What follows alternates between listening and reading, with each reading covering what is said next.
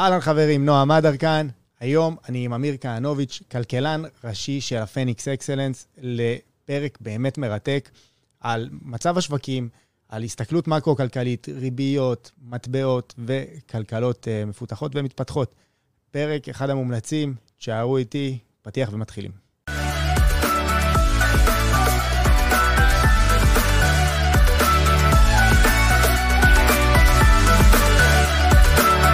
אהלן חברים, נועם כאן. אז כמו שאמרתי, היום אני עם אמיר כהנוביץ'. אמיר, צהריים טובים. צהריים טובים, נועם, שמח להיות איתך. תודה, שמח שאתה פה. אה, אנחנו כאן כדי באמת לדבר על אה, מצב השווקים, על המקרו-כלכלה. לפני שאנחנו מתחילים, אה, לזכור לתת לייק לסרטון, subscribe לערוץ. כל הפרטים לגבי השירותים, קורסים, ערוץ הטלגרם, קבוצת הפייסבוק, אינסטגרם, הכל, יש לכם ב description. אתם מוזמנים להסתכל ולהצטרף. אז אמיר, בוא תספר קצת על עצמך. כלכלן ראשי בחברת הביטוח מספר אחת בארץ, בית השקעות מאוד, מאוד מכובד כמו האקסלנס. איך, איך התחלת את הקריירה שלך בשוק? טוב, אז אני התחלתי, האמת היא, עוד בתור סטודנט לתואר שני. הגעתי, אז היה בית השקעות כלל פיננסים, שהוא היה מאוד בולט בשוק המקומי. הייתה תקופה טובה בשוק ההון. זה עוד לפני המשבר, זה היה 2006. עוד לפני המשבר של הסאב פריים, בדיוק אחרי רפורמת בכר, שכל הבתי השקעות התחילו לצמוח בצורה מאוד חדה. היה קל יחסית למצוא עבודה בשוק ההון. משכורות אחרות. המשכורות היו, הפתיחה, תראו, תמיד המשכורות פתיחה היו גם התפקידים, לא בן אדם סטודנט קיבל ישר כבר תפקידים של אנליזה וניהול השקעות, זה לא, לא היה עד כדי כך, לא זרקו גמדים. אז זה לא, זה לא היה המצב. וגם, כמו נראה לי היום, התחלנו בתפקידים בתור סטודנטים, כל החברים, בתפקידים של טלמיטינג, ו... ואלה הרבה מהתפקידים שהיו באותה תקופה, אבל בגלל הצמיחה המהירה של הארגונים האלה, אז לא, אז היה אפשר להתקדם מאוד מהר יחסית, נפתחו הרבה תפקידים, העסקים מאוד גדלו, ותוך כבר שלושה חודשים, מאוד בתור סטודנט, התקדמתי להיות עוזר מחקר מקרו. ו... מי מנהל המחקר באותו זמן? מעניין. היה אז אבינועם נחום. שהוא באיזשהו שלב, על רקע גם, כל ההצלחה, והלך לפתוח בית השקעות עם כמה חברים, פלא גלובל. איך אמרת נקרא בית ההשקעות? פלא גלובל? הקים בית השקעות שקוראים לו פלא גלובל, ובאמת, ביש מזל, כן, אף אחד לא רצה להקים בית השקעות רגע לפני שהתחילה לספר. אגב, מי שהיה איתי באותה תקופה, גם עוזר מחקר, היה אורי גרינפלד. אה, אוקיי, מפסגות? עבר לפסגות, ואני נשארתי שם, הייתי הכלכלן הראשי של כלל פיננסים, וקיבלתי אז גם עוזרי מחקר, וכלל פיננסים נמכרה להראל באיזשהו שלב, ואז אני... לבית ההשקעות, לא לחברת הביטוח, כן. כן, לבית ההשקעות הראל, פיננסים, ואני התגלגלתי לקבוצת הביטוח הפניקס, שהייתה אז לא, לא הייתה הקבוצה הכי גדולה כמו שהיא היום.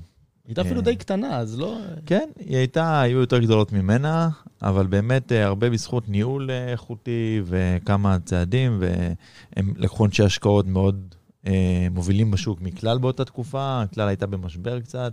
כן, רועי יקיר, אם אני זוכר, ניהל את ההשקעות. בדיוק. אז, אז באמת השנים האחרונות היו מאז שנים מאוד טובות לפניקס, ו, והרבה נעשה שם, הרבה תהליכים מאוד בריאים, ו, וככה זהו. זה... יפה מאוד. אז בעצם התחלת לקחת את הקריירה, בנייה מאוד מרשימה. בית השקעות שהתחיל כקטן, נהיה היום מספר אחת, אם אני לא טועה, בשווי שוק הכי גבוה בארץ. הפניקס, כן. הפניקס והראל כזה ראש בראש.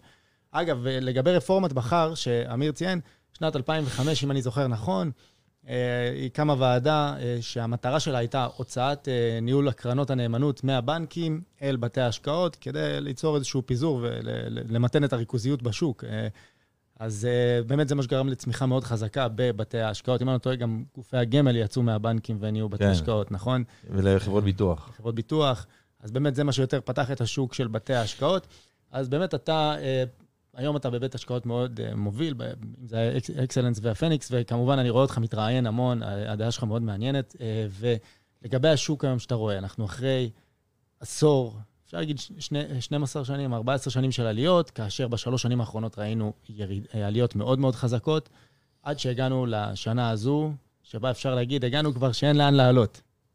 אני לא יודע, הרבה פעמים חושבים שאין לאן לעלות uh, במשך הרבה שנים, אבל אם מסתכלים על גרפים ארוכי טווח ויוצאים קצת מה, מאותו רגע והלחצים של אותו רגע, uh, אז רואים שהשוק יודע לעלות גם uh, 100 שנה וכנראה מאות שנים, ובסוף תזכרו שחברות, אנשים קמים בבוקר לייצר ערך, ומייצרים רווחים, ומה שלא מחולק נכנס למדדים, והמדדים עולים, ואם נוסיף על זה שהביקוש לנכסי חיסכון, גדל בקצבים יותר מהירים מהיקף הנכסים בשוק, אז גם אנחנו רואים רווחי הון בצורה, לא רק את התזרים, אלא גם רווחי הון אה, מתמידים לאורך שנים. אז נכון שבכל תקופה יש את החששות שלה, ויש תקופה שהמחירים קצת נהיו בועתיים, ואז האוויר יוצא והם יורדים, ולפעמים אפילו יורד יותר מדי, וזה, לא יודע אם לקרוא לזה בועה הפוכה. אה, אז זה באמת אחד הדברים שהופכים את ההשקעות למעניינות. כן, אה, אבל בוא נגיד, הגענו באמת לשנה הזו, אחרי ש... לא יודע, היינו, היה וירוס עולמי, סגר לנו את העולם. מדינת ישראל כביכול יצאה מזה יחסית ראשונה. אני זוכר, ישבתי עם יוטב, הוא אומר לי, תראה, אתה יושב בבית קפה בארץ, ואתה בעצם, יש לך סוג של מידע פנים על שאר העולם, מה יקרה בהמשך. ואחרי באמת עשור אה, של כמעט ולא ראינו בו אינפלציה, אפילו דפלציה ראינו, פתאום, בלי לשים לב, קפצנו לאינפלציה שהשתוללה. ואיך אתה יכול להסביר את זה? כן. תראו, אינפלציה היא לא תופעה טבעית. העולם אה, לא נברא שאמרו, אוקיי, יש אה, חיות, יש שמש, וזה, ויש אינפלציה, כן? אינפלציה היא תופעה שקשורה בדרך כלל אה, לאורך זמן למדיניות מוניטרית, אבל בטווחים הקצרים היא עשויה לנבוע מכל מיני זעזועים. אה, פתאום יש מלחמה עם אוקראינה, זה נפט, אז מחיר הנפט יעלה, אבל כמות הכסף מוגבלת, אז, אז באמת אה, אה, אולי ההוצאה שלך תרד מדברים אחרים, ואז בהם נראה ירידת מחירים בהמשך. למעשה, אינפלציה היא תופעה די מודרנית. כשאנחנו מסתכלים היסטורית למה שאפשר, היסטוריונים מצליחים להוציא מ... על אלף שנה, על מה, רואים שמחירים לא באמת השתנו לאורך זמן.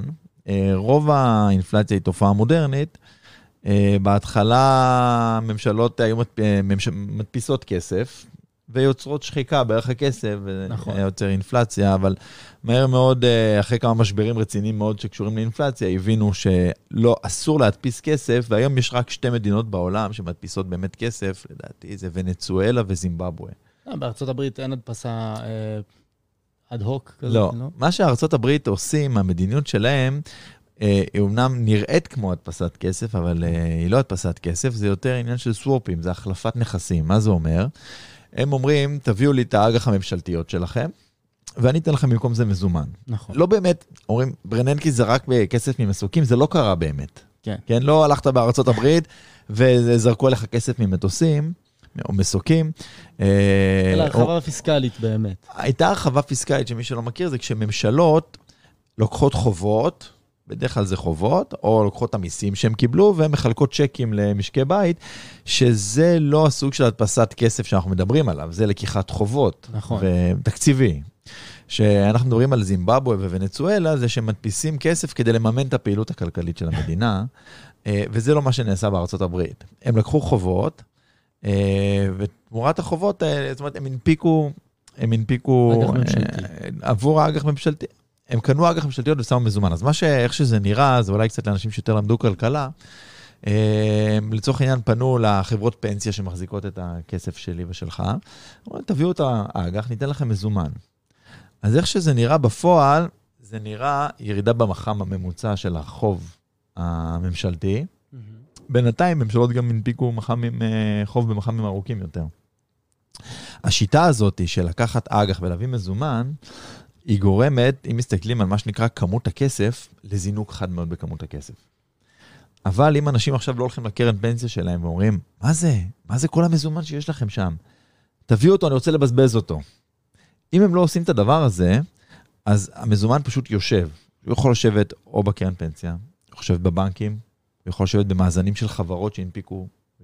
הכסף הזה יושב פשוט, ואנחנו באמת ראינו את הכסף הזה יושב, וזה בא לידי ביטוי במה שקוראים לו מהירות המחזור. מהירות המחזור קרסה. אה, אז למעשה, התוכניות האלה של אה, הנזלת נכסים, או ה-QEים, או כל ההדפסת כסף, בא לידי ביטוי בעשור שלפני הקורונה, אה, בירידה במהירות המחזור ובלי אינפלציה. היו שלוש תוכניות לפני הקורונה, Q1, Q2, Q3, ולא יעשו אינפלציה. ובנקים מרכזיים יודעים שזה לא עושה אינפלציה. ובגלל זה הם גם הרשו לעצמם להגיד לנו, אינפלציה זמנית. הם לא אה, באו ולקחו עכשיו אה, לצאת מטומטמים ואמרו לכולם, האינפלציה זמנית, האינפלציה זמנית, ברגע שהם יודעים שהתוכניות האלה אמורות לייצר אינפלציה. באמת, הן לא אמורות לייצר אינפלציה, ואגב, רוב האינפלציה הגיעה לא ברקע של, אה, של התוכניות האלה, הם הגיעו בשלב מאוחר יותר, רק כשהתחילו שיבושים, שרשרת האספקה. שרשרת האספקה, אה, הסטת ביקושים של הציבור משירותים לצריכת מוצרים, ופתאום אה, כל השינוי טעמים, פתאום כולם רצו לפטופים ודיגיטציה וטלפונים, פתאום היה מחסור בשבבים. התזוזות האלה בטעמים גרמו לנו לאינפלציה, וצווארי בקבוק, וכל הרעיון הזה של אל תעבדו, אנחנו, תהיו בסגר, אנחנו נממן אתכם בינתיים. אז ההיצע ירד, אבל הביקוש לא נפגע. אתה מבין? אז האינפלציה היא באמת קשורה כרגע במחזור הנוכחי, בעיקר לשיבושים בצד ההיצע, התפרצות ביקוש, ולא לתוכנית של ה-QE. אבל אם נגיד אנחנו היום מסתכלים, בסדר, אנשים ישבו בבית, כן? היו בבית שנה וחצי, קנו כל מה שאפשר. בדיוק. כן, ראינו את המניות של חברות הריטייל, טסות לשמיים, על כלום, וזה היה ברור שתגיע איזושהי עצירה, לפחות כי הבנו, אוקיי, אנשים חוזרים לחיות בצורה זו או אחרת, כמו שראינו בסטרימינג, ככה תכננו שיהיה גם ב retail. ודווקא עכשיו, האינפלציה לא יורדת באותה קצב שמרגיש שהיא עלתה. בוא אני אגיד לך מה קרה. כבר השנה שעברה, כבר חשבו ששיא האינפלציה הולכת להיות מאחורינו. ראו כבר, אמרו, כמה אנשים יקנו מכוניות. כמה כבר יזמינו לפטופים. כולם הבינו שזה לא יכול להתמיד בקצבים האלה, כן? ו... ובאמת, זה הגיע. הפסיקו, הקצב מאוד ירד, אבל פתאום אנשים חזרו לצרוך שירותים. פתאום הם רוצים לטוס, תראה מה קורה בשדות התעופה, אם היית מנסה נכון. לטוס לפני שנה, היית רואה מחירים של ברצפה. פתאום אנחנו רואים, פתאום שדות התעופה, הטייסים אין, אין מורים, אין כל מה שקשור לחוגים, כל מה שקשור לשירותים, עכשיו מתפוצץ. לעומת זאת, הסחורות, תראה מה קורה למחירי המתכות, קורסות. הם ירדו, כן. תראה מה קורה למחירי ההובלה הימית, גם בנפילה. ועוד הן מוחזקות על ידי הנפט שבמקרה, ביש מזל, ורוסיה פלשה לאוקראינה, וירידות מחירים שהיינו... השוק כבר תמחר ירידות מחירים, כל החוזים עתידיים על נפט היו למטה. אבל פתאום הגיעה הסחרחורת החדשה הזאת ודחפה את מחירי הסחורות למעלה, אבל אלמלא זה היה קורה, ככל הנראה היינו רואים את המחירים יורדים. כמה זה דרמטי עדיין הנושא הזה של רוסיה-אוקראינה? אני, אני אדייק את זה. בסוף נכון, הייתה פלישה, אה, התחילה, אם אני לא טועה, בפברואר כבר. באמת, ראינו קפיצה גם של הסחורות, חיטה אה, וגז, מן הסתם ראינו באמת. אבל אם יש דבר שהעולם יודע, זה להסתגל. נכון. ואנחנו פה כבר נמצאים ארבעה חודשים בתוך המערכה. אה, ספק אם היא תיגמר אה, בזמן הקרוב, למרות שאומרים שרוסיה מצליחה יותר, אבל נראה שהעולם לא, לא התרגל. אמנם זה רק ארבעה חודשים, אבל זה... קודם כל, מחיר נפט כבר היה גם 120 אה, דולר, ואנחנו נכון. היום אה, כבר זו, הייתה איזושהי הירגעות. אגב, אה, יכולה להימשך, קורים בינתיים ברקע גם עוד דברים, יש שביתות בלוב, שהיא ספקית נפט גדולה, בנורבגיה גם כן יש שביתות שם. זאת אומרת, קורים בינתיים עוד דברים במקביל. שדוחפים את מחיר הנפט למעלה. כן, עכשיו, אירופה, זה לא שהכל קרה בבת אחת, וישר עצרו את היבוא של אירופה מרוסיה.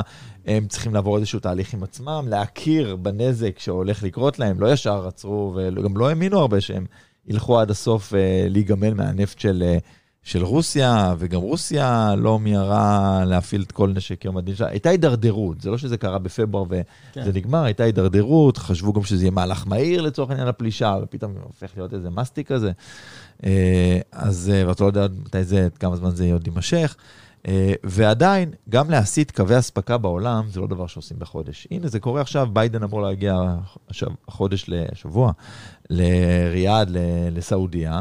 אחת המטרות היא להסיט מחדש קווי אספקה של אה, סעודיה, שהייתה רגילה לייצא להודו, לסין, להסיט אותם לכיוון המערב, זה לעורר עוד פעם. ייצור בארצות הברית, כל מה שדיברת על הסתגלות של ייצור של פצלי שמן, שהם לא ממהרים, אומרים אולי זה, אולי זה קפיצה רגעית, בואו נחכה לראות לפני שאנחנו יוצרים עוד פעם את ההשקעות הגדולות בתחום הזה. אה, אז נכון שתהיה הסתגלות, ואולי זאת אחת התחזיות למה אנליסטים מצפים שהאינפלציה תתקרר. הציפיות אינפלציה הן כלפי מטה בכל העולם. אה, אגב, אם אתה לוקח הצידה את הנפט, אתה רואה שאינפלציית הליבה מתקררת בארצות הברית כבר שלושה חודשים, והיא צפויה נכון. גם במדד החודש, מחר, מחר, מחרתיים. כן, ביום רביעי. כן, אה, גם כן, צפויה אינפלציית הליבה לרדת מ-6 ל-5-8 בארצות הברית שנה אחורה. יודע, עכשיו זה מעניין שאתה אומר את זה, כי עכשיו כל מי ששומע את זה אומר, וואו, רגע, מה אומר? האינפלציה הולכת לרדת? מה זה אומר? מה, זה, זה אומר לרוץ לשוק? מה, מה הולך לקרות עכשיו? אז בוא רגע נבהיר מה המשמעות של אינפלציה הולכת לרדת. קודם לא כל, הולכים מדברים על התמתנות. קודם כל, מדברים כן. על התמתנות קצב העלייה. כן, אינפלציה זה קצב עלייה. אה, האינפלציה היא צפויה לרדת, וכדאי לזכור משהו כללי, שהשוק תמיד עובד על ציפיות. אז זה נכון. לא מספיק שהיא תרד, היא צריכה לרדת יותר מהציפיות בשביל להשפיע נכון. על הנכסים שרלוונטיים לנושא שוק הזה. עובד חצי שנה, שנה קדימה. השוק עובד, גם יש חוזים ל-100 שנה קדימה ריביות, כן. אה, כמובן שכל אחד יכול לנתח מה פרמיית סיכון וכו'. הציפיות אינפלציה הן לירידה, אבל תמיד צריך לזכור גם אה, מאיפה זה מגיע. האם מגורמים טובים או מגורמים שליליים? כן, אינפלציה יורדת, יכולה לנבוע מהרבה דברים, יכולה לנבוע מהתייעלות, טכנולוגיה, ואגב, לצורך העניין בלק רוק, שאנחנו בשיתוף פעולה איתם, אומרים, בשנתיים האחרונות היו כל כך הרבה השקעות טכנולוגיה בעולם, היה בום של השקעות טכנולוגיה, אנחנו הולכים לקבל את הפירות שלו, ש... שיבשילו הרבה מאוד מהפיתוחים בשנים הקרובות, וזה הולך להוריד את המחירים בחדות, נגיד, את התחזית שלהם. אה, זה יכול לבוא מדברים טובים, כמו באמת אספקת הנפט תסתדר, פתאום אה, יגיעו לאיזה הסדר עם ונצואלה, שהיא יושבת בכלל על מאגרי הנפט הכי גדולים בעולם, או פתאום ייתנו איזה שהם הקלות לאיראן בשביל אה, לספק נפט לעולם. אז זה באמת משהו שיכול להביא ירידת אינפלציה חיובית ולעודד את השוק, אבל מצד שני, אם הירידה באינפלציה תגיע בגלל התמתנות של הצרכן, סוג של מיתון, אז לא בטוח שהשוק יאהב את זה. זאת אומרת, הוא יאהב את זה שאולי האינפלציה מתקררת והתנאים הפיננסיים מתרווחים טיפה, אבל אם זה בא על רקע האטה, אז לא בטוח מה ישפיע יותר. ואגב, אינפלציה, הרבה חושבים שאינפלציה זה בהכרח רע למשקיעים, אבל אם אתם מחזיקים דירה, ושכר הדירה פתאום עולה מ-7,000 ל-10,000 בחודש, אז ברור שבתור אה, סוחרים אתם מתבאסים וכותבים בקבוצות, מה זה, ביזיון, איפה הממשלה, אבל אם אתם בעלים של דירה, אתם בטח מאושרים עד הגג היום, כן? אה, זה גם, אגב, שיקול די מוטה של, אה, של בעלי דירות. כלומר, אם אתה גר... לא, דירה להשקעה אני מדבר. אתה שמח אחר, כן. ששכר הדירה שלך עלה. אז, אז אה, אה, גם אגב, אם אתם בעלים של חברת נפט, אז ברור שאתם לא נהנים שאתם נוסעים באוטו ואתם רואים שהמחיר עלה של הדלק, אבל אה, החברה שלכם, בטח המחיר שלה קפץ, כמו שראינו פה, אני לא רוצה לנקוב בשמות של חברות הובלה ימית, שנהנו מאוד שהייתה אינפלציה. נו מאוד. אז, אז בתור משקיעים, זה לא, אין לי כללי אצבע, שהאינפלציה זה אומר שהשוק צריך לרדת, ורוב התקופות של אינפלציה בכלל השוק עלה. רוב, השוק מניות הוא נומינלי בגדול. נכון. שיש חברות, אה, זאת אומרת, הוא מציג לנו הגנה אינפלציונית. אבל כן. זה משהו מהשנים האחרונות, כן, כאילו... תלוי איזה חברה, אתה יודע, בנק אולי לא נהנה מזה, אלא אם כן האינפלציה גורמת לעלייה בתלילות העקום, נגיד, ציפיות האינפלציה. למה דווקא? תמיד אנחנו מדברים על זה שברגע שהבנק, ברגע שאנחנו רואים תקופה של אינפלציה, זה אומר עליית ריבית כנראה, אה, כדי למתן את האינפלציה. מה שהבנקים יודעים לגלגל אה, בריביות הצמודות שלהם, ולכן הבנק הוא זה שמרוויח. שוב, כל עוד לא נכנסנו למיתון. כן, אבל... זו הגישה הרווחת. אז אני אגיד, זה, זה כמובן לא, לא בהכרח לכל סיטואציה. אה, באופן כללי, אם אתה תסתכל בכלל על השוק, תקופות של עליות ריבית, 90 ומשהו אחוז מהם זה תקופות של עליות בשוק המניות. נכון. אה, העלאות ריבית הן בדרך כלל תוצאה. שוק מניות עולה, אינפלציה, הכלכלה משגשגת, הכלכלה מתרחבת, מעלים ריביות. המקרה הנוכחי הוא די חריג היסטורית, שרוב המשבר מגיע מאינפלציה, ככה שהעלאות הריבית הן, אה, אה, או אינפלציה חריגה בתחום ההיצע ולא מהביקוש בהכרח, אז רוב העלאות הריבית משקפות לנו, הן למרות, הן למרות אה, סימנים של האטה, למרות סימנים של, של בעיות.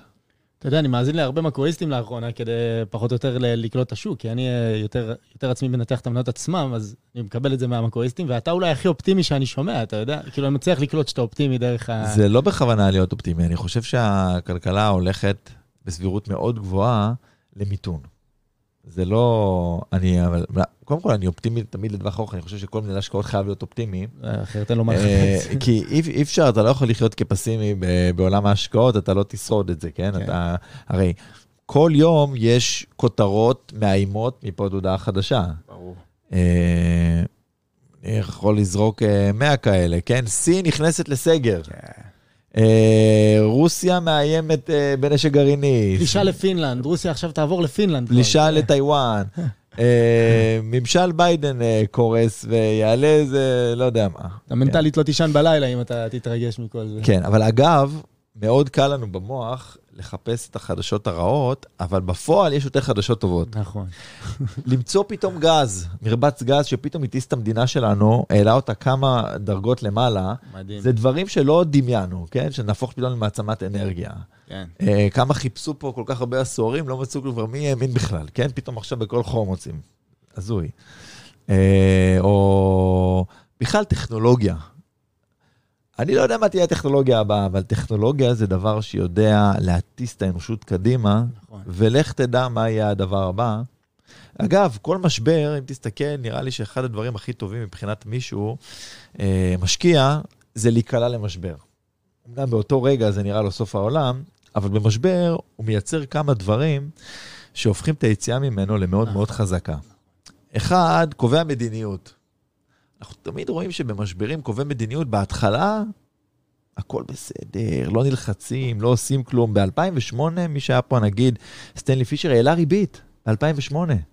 ב-2008 הייתה בישראל העלאת ריבית, כי הנפט הגיע ל-140 דולר, והוא רץ לעלות ריבית, אבל מהר מאוד הוא גם היה הראשון בעולם שהוריד ריבית, אה, סטנלי פישר, והוריד אותה במהירות, וזוכרים לו בעיקר את ההורדת ריבית שהוא עשה, נכון. אבל לא זוכרים שהוא לפני כן גם העלה את הריבית, הוא היה היחיד שהעלה ריבית, כן? אבל זוכרים לו את ההורדה. אה, הרבה פעמים קובעי מדיניות לא ממהרים. גם ב-2018, שהשוק התחיל אה, ככה להידרדר, וזה, המשיכו את העלאות ריבית שלהם ברבעון הרביעי. כי לא הייתה אינפלציה ב-2018. זה הייתה מין אה, העלאת ריבית כי כי הגיע הזמן להתחיל להעלות ריבית. ככה זה הרגיש. כן, אבל הם עדיין, כל עוד הירידות בשווקים היו לצורך העניין מדודות וזה, עוד לא הייתה עלייה, לא היו סימנים של מיתון, כמו שאתה אומר. לא היה סיבה לא. אבל כשהמצב החמיר, הם פתאום אה, חזרו להיות אה, תומכים. אף אחד לא רוצה מיתון בקדנציה שלו. נכון. אם אתה היית עובד מדינה אה, בממשלה או בבנק ישראל, היית רוצה שיבוא לך בטענות על אה, מיתון שאתה אחראי אליו? מה זה, פ- פאוול הראה את זה בצורה הכי ברורה שאפשר. ברגע שהאריכו לו את הקדנציה, הוא נהיה הרבה יותר ניצי, התחיל הנה לעלות. דוגמה. הכל. אז הם, הם, אה, בסוף הם בני אנוש, אף אחד לא רוצה בקדנציה שלו, גם אם זה אומר לקחת עוד חובות, אם זה אומר להוריד את הריבית מתחת לניטרלית.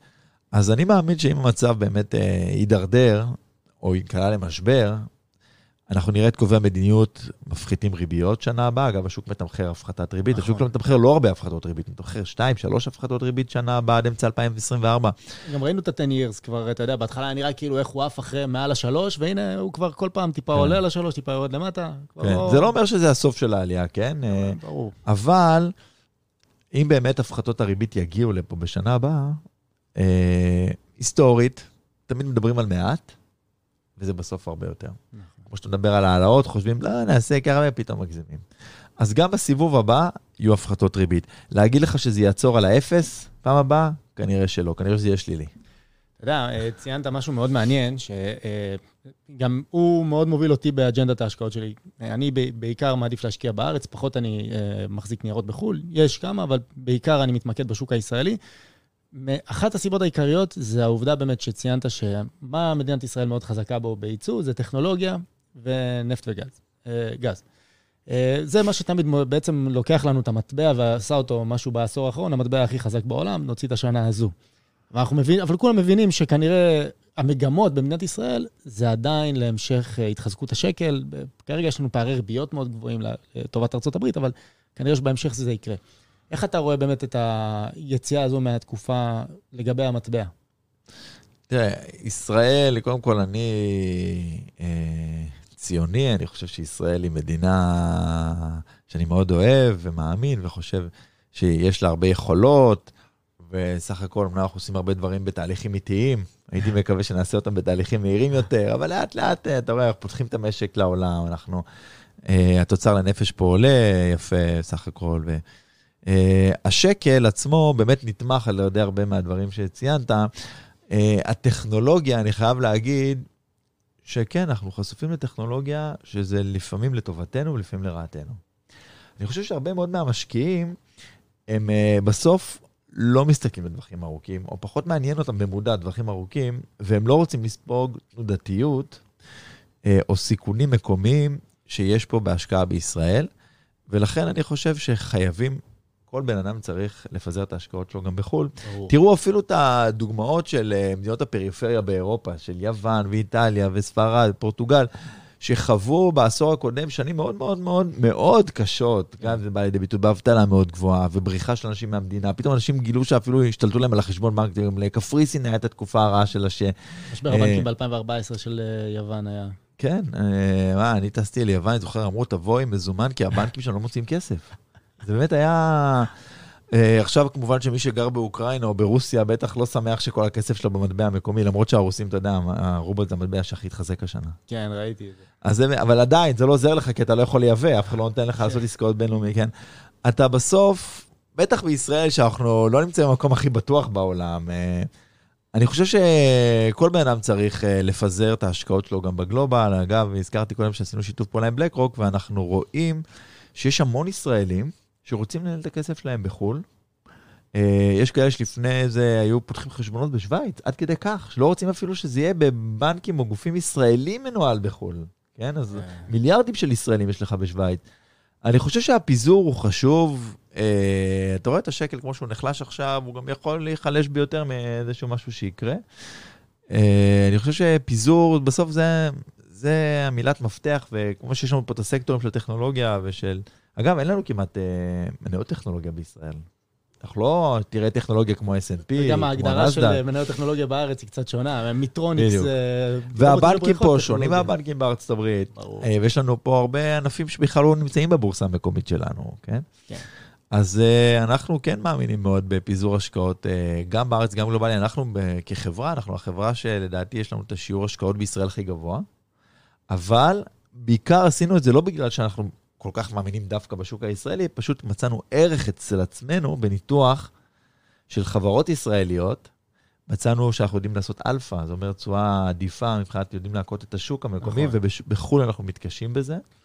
Uh, בגלל זה, אגב, יצרנו את השיתוף פעולה עם בלקרוק, כדי שנוכל יותר להגדיל בחו"ל ולעשות את זה בצורה נכונה ומקצועית, כי אתה לא יכול, עם הכוח אדם, כמה שלא גייסנו אנשי השקעות חו"ל, אנחנו לא יכולים לנתח את הכלכלה הגלובלית, או את המניות הגלובליות, בהיקף שגולדמן, JP, סיטי, כל האלה יכולים, יש להם צבאות.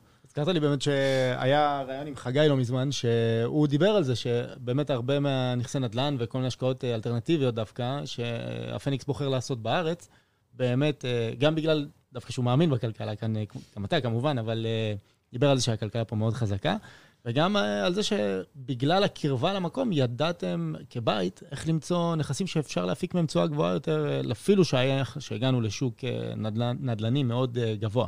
כן. כלומר, אה, נראה שבאמת כ- כבית השקעות הפיניקס ידע למצוא את הפינות, אבל כן, היציאה לחו"ל זה משהו שהיום כבר כל בתי ההשקעות עושים. לגמרי. זה- אני אומר, השאלה גם איך לצאת, כי הרבה יוצאים מ- מ- מהטעמים הנכונים, אבל הם פשוט, יש כאלה שפשוט הלכו ואמרו, נלך על סין. מה אתה מבין? לא יודע, בוא נלך על סין. זה נשמע לי שהם צומחים הרבה, כן? אבל השאלה אם אנחנו יכולים כגוף שמנהל אה, הכי הרבה, או מספר 2 הכי הרבה כסף בארץ, כמעט 400 מיליארד שקל, האם אנחנו, אה, אנחנו לא קונים שום נכס אצלנו בלי אנליזה עמוקה מאוד, עם ועדות, עם פורומים, והכל מגובה, ואקסלים, מה אנחנו נקבל ומה הסיכונים בכל נייר, ואנחנו לא קונים על עיוור, כל נייר עובר גיבוי, ובגלל זה היציאה לחו"ל, אנחנו החלטנו שאם אנחנו עושים את זה אה, בגדול, אנחנו עושים את זה נכון. זה יפה שאתה אומר את זה, כי בדיוק השבוע דיברתי עם חבר שהוא אה, אנליסט, והוא אמר לי, תראה, בשביל לעשות אנליזה טובה על נכסים בחו"ל, אתה צריך מחלקת אנליסטים חו"ל. אומר לי, ובהרבה מבתי ההשקעות אתה תראה שזה לא. בדיוק. אנליסט ישראלי, מה הוא עושה? קורא, קורא המלצות, קורא קצת Seeking Alpha, קורא זה, ופחות או יותר עושה את השיקולים שלו, ועל בסיס זה עושה קנייה. והוא אומר, הוא התחיל לתת לי את כל העלויות של להחזיק מחלקת מחקר חו"ל, כמה זה גבוה. אומר, מי שעושה את זה, זה אומר שהוא באמת לוקח את זה מאוד רציני, אז זה טוב ומעניין לשמוע שבפניקס באמת לוקחים את זה זה בצורה הזו. לדעתי היחידה- החברה היחידה בארץ שיצרה שיתוף פעולה כזה. מי שלא מכיר, בלקרוק זה גוף ההשקעות אה, בין הגדולים, לא הכי גדול בעולם, הם מנהלים עשרה טריליון דולר. מטורף. אה, סכום. כן, זה באמת אה, מאפשר להם להשיג כל חומר, הם יושבים בדירקטוריונים בכמות פסיכית של חברות, הם מחזיקים את זה, קראתי באיזה מקום, אחוז מהמניות בעולם. הם כאילו באמת אימפריה. מטורף. אבל תראו, השוק הישראלי, שוב, אנחנו מאמינים בו, אבל פיזור זה אולי לפני זה אפילו, החשיבות של פיזור.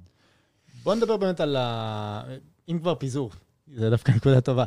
מה שבדרך כלל אנשים עשו עד השנה הזו, כשהם הרגישו שאולי השוק קצת יקר, מה הם היו עושים? לוקחים את ההשקעות שיש להם במסלולים מנייתיים, מעבירים אותם למסלולים כלליים. חשיפה של 50 אה, עד 70 אחוז אה, לאג"חים, קונצרנים, ממשלתי.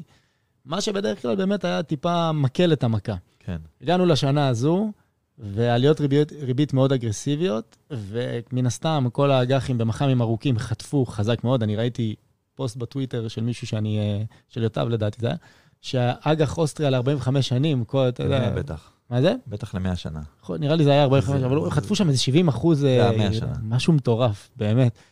ואתה אומר, איך זה יכול להיות? אז אנשים לא מבינים שפשוט זה עניין של מח"מ. בטח. אה, ובאמת באו לשנה הזו, וגם מי שתכנן להיות בצורה יותר סולידית, חטף.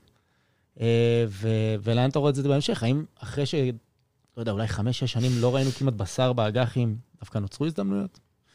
אה, תראה, האג"ח באמת שלקח שם, אה, לא ראיתי, כן? אבל פשוט זה היה, זכה להרבה תשומת לב, כל העליית תשואות, על המח"מים. בסוף אנחנו מדברים על כלכלה שהיא מחזורית, והפגיעה שהאג"חים קיבלו היא בגלל הצפי לעליות ריבית, עליות ריבית בפועל והצפי להמשך העלאות ריבית. אם התמונה תתהפך בשלב השני, וזה יכול לקרות אפילו בטווח של שנה, שפתאום האינפלציה תרד, פתאום הכלכלה תאט, ובנקים מרכזיים יורידו ריביות, ויראו שזה לא מספיק, ויצטרכו להוריד עוד. תראו, הריבית באירופה היום, אה, אתם יודעים מה היא? מינוס חצי אחוז. היא עדיין מינוס? היא לא כן. כבר אה, עלתה לא, להיות? לא העלו אותה עדיין. אה, ב-20 חודש, ב-29, אם לא טועה, יש להם את ההחלטה שהם צפויים להעלות אותה. כרגע מאמינים שהם יעלו ב-0.25, זה ישאירו אותם על מינוס 0.25, כן? מה שאני רוצה להגיד, שאם משהו יקרה פה, והריביות לא יעלו באירופה, ופתאום ישתנה פה בחודשים הקרובים, אה, תהיה איזושהי הידרדרות, והריביות לא יעלו, מי שיושב על האג"ח האוסטרי הזה, יגלה שהוא עושה, אם זה ירד ב-70 אחוז, אז יגלה שהוא עושה עכשיו, אה, לא יודע, אה, 140 אחוז. אה, אה, ויותר מזה, אם הריביות פתאום הם ייבהלו ויורידו אותם יותר עמוק, הוא יכול למצוא את עצמו עושה על אג"ח ממשלתי 300 אחוז. כן? זה היופי באג"ח ממשלתי, שלפעמים זה... לא, אז בדרך כלל זה לא קורה באג"ח ממשלתי. נכון. כי אנחנו בדרך כלל יושבים על מח"מים קצרים יחסית, אה, הרבה מהגופים יורדים, יושבים על שלוש, ארבע, חמש שנים, לא על המאה שנה. גם בקונצרני, הם באו לשנה הזו כשהם לא רוצים לעבור אותה. כן, אז, אז אני אומר, אה, אג"ח ממשלתי במח"ם ארוך, הוא מתנדנד כמו מניות. אה, ב-2019, מי שישב על אג"ח ממשלתית של ממשלת ישראל, שקלית, ל-30 שנה. עשה שם 35 אחוז בישראל, לאג"ח אה. ממשלתית של ממשלת ישראל ל-30 שנה, לא לזה. המח"מים הארוכים הם מסוכנים, הרבה פעמים אנשים אומרים, אה, בוא, אה, אני רוצה ממשלתי. צריך להבין שתלוי איזה ממשלתי, כן? אני אישית כן חושב שאנחנו בתקופה שבה ממשלתי, כנראה שרוב הנזק מאחורינו. אני לא, אסור, אין פה ייעוץ השקעות, אני חייב להגיד, כן. אנחנו... נכון, נכון. הכל לימודי והכל להשארה. כן, אז... אם באמת רוב הציפיות להעלאת ריבית, יכול להיות שהם ימשיכו, פתאום האינפלציה עוד מכה ועוד זה, הכל, אנחנו חיים בעולם של אי ודאות, תמיד צריך לזכור שאין 100%, אבל אם רוב הציפיות להעלאת ריבית מאחורינו, יכול להיות שהאג"ח הממשלתי עכשיו זה נקודה מאוד מעניינת איתם. כדאי גם לזכור, בואו אני אגיד לכם משהו מעניין. עכשיו אה, אה, בנק ישראל פרסם, אה, השבוע זה היה, שהם קיבלו את החלטת ריבית, והם פרסמו את התחזיות ריבית המעודכנות שלהם. מה בנק ישראל חוזה שתהיה הריבית ברבעון שני 2023, 2.75. זהו, זה הכל. עם האינפלציה הכי גבוהה פה מאז שנות ה-80. 2.75, זה מה שאתם יודעים לייצר? מה אני בא להגיד כאן? זה דווקא, אני חושב שזה נקודת חוזק לאג"ח הממשלתיות, להאמין שגם באינפלציה כזאת קיצונית, 2.75 זה הציפיות. זאת אומרת, מה יקרה בסיבוב הבא כשהאינפלציה תתקרר? זאת אומרת, כל מחזור של העלאות ריבית, אנחנו מוצאים את עצמנו במדרגה יותר נמוכה. אם היה 20 אחוז, ירד ל-15, 12, 10, כל מחזור על העלות ריבית מסיים ברמה יותר נמוכה, וההפחתות אחר כך יותר נמוכות. כן, אבל אה, תראה, בארץ יש בעיה מאוד רצינית להעלות ריבית. בסוף אתה מתמודד כאן עם מטבע מאוד חזק, ששנה שעברה, אם בנק ישראל לא קונה, ואם... אה, טוב, כמובן שזה בתי השקעות הם אלה שלחצו אותו למטה, אבל אם בנק ישראל לא נלחם בו אה, להחזיק אותו, אתה יכול להגיע לשתיים וחצי כבר, ואז אתה קורע את היצואנים, אפשר להגיד. בוא אני אגיד כמה דברים. אז יש פה הרבה נקודות. אחד, בנק מרכזי לא קובע את הריבית. הוא, לא, הוא לא קובע, הוא מווסת. הריביות, אם לא היה בנק מרכזי בכלל, לא היה בנק מרכזי, הרי בנק מרכזי זו תופעה חדשה יחסית. אה, פעם לא היו בנקים מרכזיים. תגיד לי את אבא שלי, אם זה כל דבר. פעם לא היו, פעם לא היה מזגן. הריביות נקבעות במה שכלכלנים קוראים לו שוק הכסף. יש חיסכון ויש השקעות, ושם הריביות נקבעות. והבנק המרכזי, בנק ישראל למשל היום, הוא לא רוצה להעלות את הריבית. השוק כופה עליו. מה זה אומר? שפתאום יש, הריביות בשוק עולות, אה, הריביות בשוק עולות, והוא מוצא את עצמו, הוא יודע לשחק בנק מרכזי רק עם הריבית לחודש. הוא לא משחק על כל העקום. כן? ברגע שהריביות מתחילות לעוף לו למעלה, הוא חייב, בנק ישראל, איך הוא שולט על הריבית הקצרה? הוא סופג או מכניס נזילות לשוק, אם זה דרך המכ"מים, אם זה דרך כן. הפקדות של בנקים אצלו.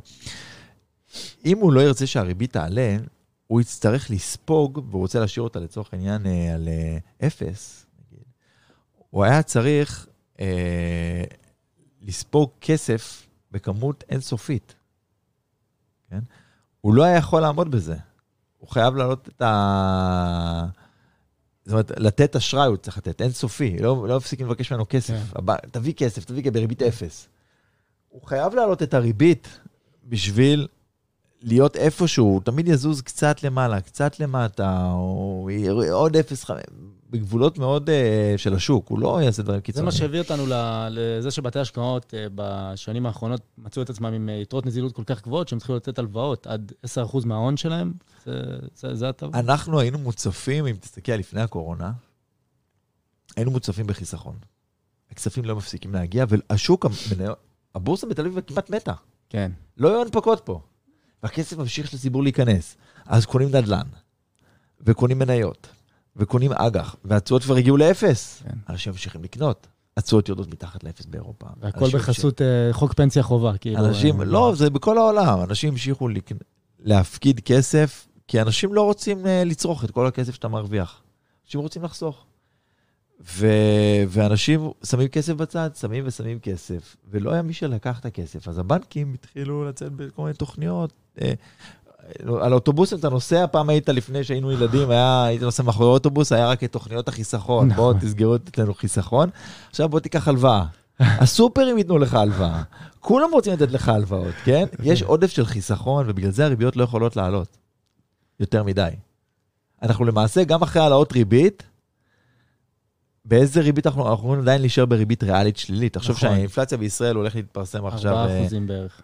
כן, הולך להתפרסם שבוע הבא מדד, אה, כבר השוק מצפה ל-4.5 שנה אחורה.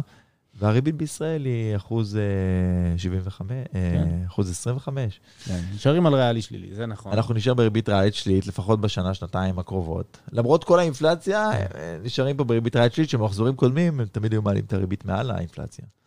זה, זה באמת, תשמע, זה, זה מצחיק גם, אתה אומר את זה, ואני אומר, אנשים שומעים את זה, ואומרים, מה, פעם הייתה ריבית יותר גבוהה מהאינפלציה? זה כזה מטורף. בדרך כלל. זה דברים שאתה לומד בכלכלה, בשיעורים בכלכלה בתואר ראשון, אז אתה יודע, מדברים איתך על אה, כלכלת ישראל בשנות ה-80, שהיה דברים כאלה, זה מטורף לחשוב על זה.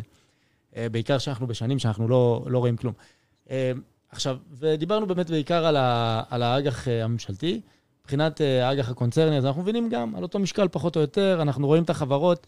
תראה, היה לנו את כל חברות הנדל"ן בארץ, שבעיקר הנדל"ן מניב, אה, שהם ספגו איזושהי מכה בגלל מקדמי ההיוון שהשתנו להם, אבל ברובם דווקא היו עמוסות מזומנים, בגלל שהן מנפיקות אג"ח כל איזה חצי שנה. כן, אבל החובות, הם, בגלל שהן מונפות, הן אה, יותר מסוכנות מבחינת ה...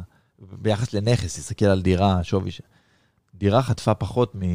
או כמעט לא חטפה אפילו, ביחס לחברות נדל"ן, כי הן ממונפות, והן עכשיו, נכון. הן מסתבכות עם ההלוואות שלהן. עכשיו באמת, אה, אם כבר דיברת על דירות, אה, נזכרתי שאחד הדברים שדיברתי איתך לפני שהתחלנו, זה היה נושא הדמוגרפיה. כמובן, אתה מדבר על הדמוגרפיה העולמית, אה, אני יותר חשבתי בכיוון דמוגרפיה של, אה, של ישראל, כשאני מסתכל על אם זה קמעונאות בארץ, ואם זה נדל"ן לבנייה בארץ. יש פה, העובדה שבמדינת ישראל עושים באזור ה-3.2 ילדים משפחה, זה מין זרז כזה לדחיפת שוק הנדל"ן למגורים למעלה, קמעונאות אולי גם. אבל אתה מסתכל על זה דווקא ברמה העולמית, איך זה בונה לך את התזה? תראה, השיעור ילודה שאתה מדבר עליו, נתונים קצת ישנים. כי לאורך השנים אתה רואה ששיעורי הילודה יורדים גם אצל האוכלוסייה החרדית וגם אצל האוכלוסייה הערבית וגם באוכלוסייה החילונית. אה, תופעה כלל עולמית של ירידה בשיעורי הילודה. היא בולטת מאוד באירופה, שפחות מילד כבר לזוג, או בסין בכלל. אה, האוכלוסייה צפויה אה, ממש ביפן האוכלוסייה מאבדת כל שנה איזה חצי מיליון תושבים. אנחנו, אנחנו באמת באיזושהי אה, ירידה בשיעורי הילודה, והירידה בשיעורי הילודה, יש לה השפעות. אחת ההשפעות שלה זה הזדקנות של אוכלוסייה. אם היית מסתכל, וגם יש התארכות של תוחלת החיים, שגם תומכת בהזדקנות של האוכלוסייה, ואם היית מסתכל, שהיינו צעירים יותר, ילדים, היינו באוכלוסייה שבה הייתה איזושהי פירמידה, שהיו הרבה אה, ילדים עם מעט מבוגרים, נכון. ולאט לאט הפירמידה מתהפכת, אנחנו רואים אוכלוסייה של הרבה מבוגרים ומעט ילדים. אחד הדברים, וזה מתקשר למה שדיברנו קודם, אחד הדברים הכלכליים שמאפיינים אוכלוסייה מבוגרת, זה חיסכון. ולצעירים אין חיסכון. צעירים להפך, עד גיל 35, משהו כזה, מאופיינים בהלוואות, אפילו 40, משכנתאות, הלוואות סטודנטיאליות, הלוואות לרכבים, הלוואות לכל מטרה. טיול אחרי צבא. בדיוק, הלוואות. הממוצע של האנשים הוא, אה, עוד אין לך קרן פנסיה ממש בשנים האלה, אתה עוד ב... אה, כשאתה מתחיל לעלות בשיעור, בגילאים, הקרן פנסיה שלך כבר גדלה, המשכנתה, החוב שלך הוא יותר קטן מהנכס. נכון. ההלוואות סטודנטיאליות, אם אתה בארצות הברית, זה יותר מקובל, סיימת לשלם אותם. אנשים, הילדים יצאו מהבית, יותר קל לך לחסוך, מאוד קשה לחסוך כשיש לך ילדים בגנים פרטיים בטח וכו'. אה, אז אנחנו, הפנסיה שלך כמובן, השתלמות, מה שאתה לא רוצה. אז כשאנחנו בעולם שבו יש יותר מבוגרים ביחס לצעירים, זה אומר עולם שיש בו יותר חיסכון ביחס להלוואות. וזה בעצם מה שאנחנו, אחת התופעות העיקריות שרואים בעולם. זה מתקשר לקודם, הדמוגרפיה מאוד לוחצת על הריביות ואגב, המחקרים האלה מתבססים, וזה מחקרים גם, יש לא מעט כבר כאלה, שאם אתה תסתכל על עקום התשואות, הריביות הארוכות טווח, בסוף, מה זה ריביות? זה מחיר הכסף בין ההווה לעתיד. Mm-hmm. ואם יותר אנשים רוצים להביא כסף מהעתיד להווה, הריבית צריכה להיות גבוהה. וככל שיותר אנשים רוצים להביא כסף מההווה לעתיד, הריבית צריכה להיות שלילית. נכון. זאת אומרת, בעולם שבו יותר אנשים רוצים לחסוך מאשר ללוות, אנחנו בעולם של ריבית טבעית שלילית, ואם דיברנו קודם על האינפלציה שהיא לא נבראה יחד עם העולם, גם הריבית לא נבראה, ובכל תקופת זמן הייתה עם ריבית אחרת, והריבית הטבעית הולכת ויורדת. היום מה אומרים ריבית טבעית? 2.5 אחוז. Mm-hmm. היית מדבר לפני עשר שנים, דיברו על 5 אחוז. אמרו, אחרי הסאב פריים תחזור ל-5 אחוז, היית הולך לפני, מדברים על 7 אחוז. בארצות הברית גם הייתה לפני 40 שנה, הייתה שם ריבית של 20 אחוז. אז, כן. אז אנחנו, אה, אם באמת האנשים ימשיכו, אה, הדמוגרפיה, ואנשים ירצו לחסוך ולחסוך ולחסוך, וכל אחד פה, ב, אני מאמין שרוב החברים שיצפו פה בוובינר שלנו, הם לא אנשים שרוצים אה, ללוות. נכון. אנשים שרוצים לחסוך, כן?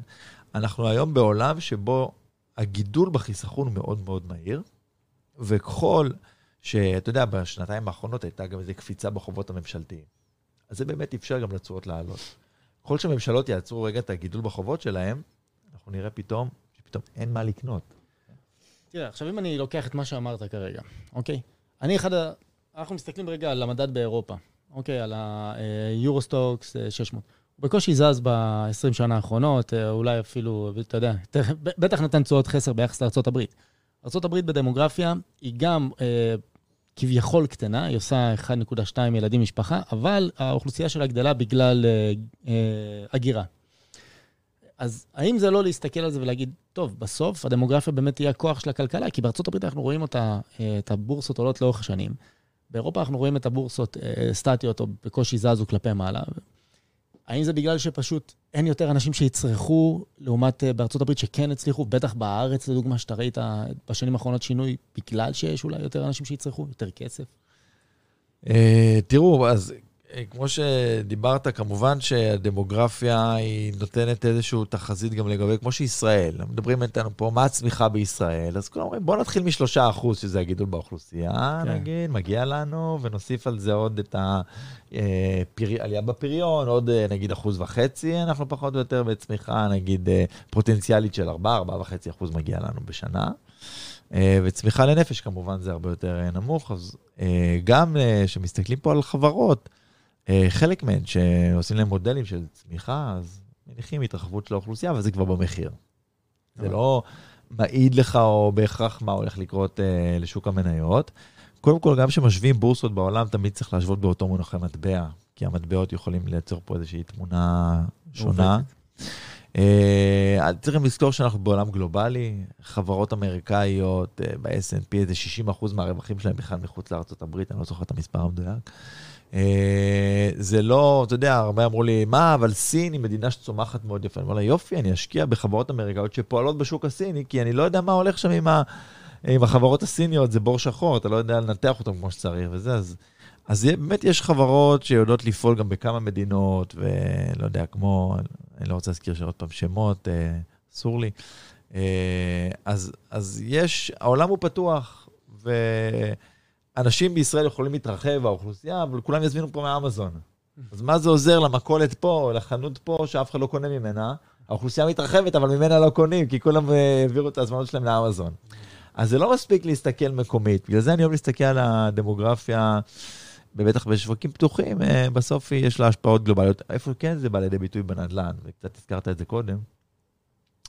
כשאנחנו מסתכלים על שכר דירה, אני מוכן לשכר דירה נמוך יותר בישראל, אה, באחוזים, מתוך הנכס, כי אני מצפה לשיעורי צמיחה גבוהים יותר. כי אני רואה פה גידול אוכלוסייה מהיר יותר, ויותר קושי בבנייה אולי, אז אני מאמין שההיצע לא יוכל לגדול בקצבים מהירים. אז האנשים לפעמים אומרים, למה השכירות בתל אביב כל כך נמוכה? זה נשמע הזוי, כי היא גבוהה אבסולוטית. כן, נכון. אבל במונחי תשואה היא מאוד מאוד נמוכה בהשוואה עולמית, כן? 2.5 אחוז, משהו כזה. אפילו פחות, 2.1 לדעתי. אה, התשואה בישראל מאוד נמוכה לנכס נדל"ן, ושאומרים, מה אתה קונה בישראל? אתה יכול לקבל ביוון אה, פי שתיים, פי שלוש. אבל ביוון האוכלוסייה מתכווצת. נכון. אז כנראה שיהיה לי, אה, אולי לאורך זמן, כמובן שכרגע יש איזשהו גל של אה, אנשים שפתאום גילו שהם יכולים לעבוד מרחוק, אז ממהרים לקנות נכס ביוון, אז יש איזשהו ביקוש, ובאמת פתאום המחירים שם קופצים, אבל רגע שיגמר האייפ הזה, ואולי אגב הוא יימשך, כן, אנחנו חיים בעולם של אי ודאות, אבל אנחנו יודעים להסביר שמדינות שהאוכלוסייה נעלמה, פורטוגל, יוון, מזרח אירופה, מחירי נדל"ן אה, מאוד נמוכים ביחס לשכר הדירה. הזכרת לי את העובדה הזאת שהרבה אנשים מדברים איתי, הם, אה, כשהם, כל מה שהם בוחנים בחברה זה את המכפיל רווח שלה. כי מבחינתם המכפיל רווח רק אה, כן, רווח הקולע. בלי פוטנציאל הצמיחה. זהו, אתה מבין? אז אני אומר להם, חבר'ה, מה, מה אם המכירות ירדו? מה אם הרווח ירד? כן. אנשים בכלל לא חושבים על זה כאופציה, בדיוק היום העליתי פוסט בנושא. אמיר, היה מרתק, באמת, בעיקר עכשיו הסוף, מה שאמרת עם הנושא הזה של להסתכל על אוכלוסיות אה, שדווקא קטנות במדינות אחרות, זה באמת משהו שצריך לקחת בחשבון. אה, זה אפילו אולי קצת יותר מחזק אותי לגבי הארץ, אבל מה, מה אני יודע. אה, אז אני רוצה להגיד לך תודה רבה, תודה רבה שבאת. אמיר כהנוביץ', כלכלן ראשי, הפניקס אקסלנס. חבר'ה, אתם מוזמנים לראות את הסרטון ביוטיוב, הוא גם יעלה לערוצי הפודקאסט. כמו שאמרתי, כל הדברים שאתם מחפשים אצלי, יש לכם ב description של הסרטון. אמיר, תודה רבה. תודה.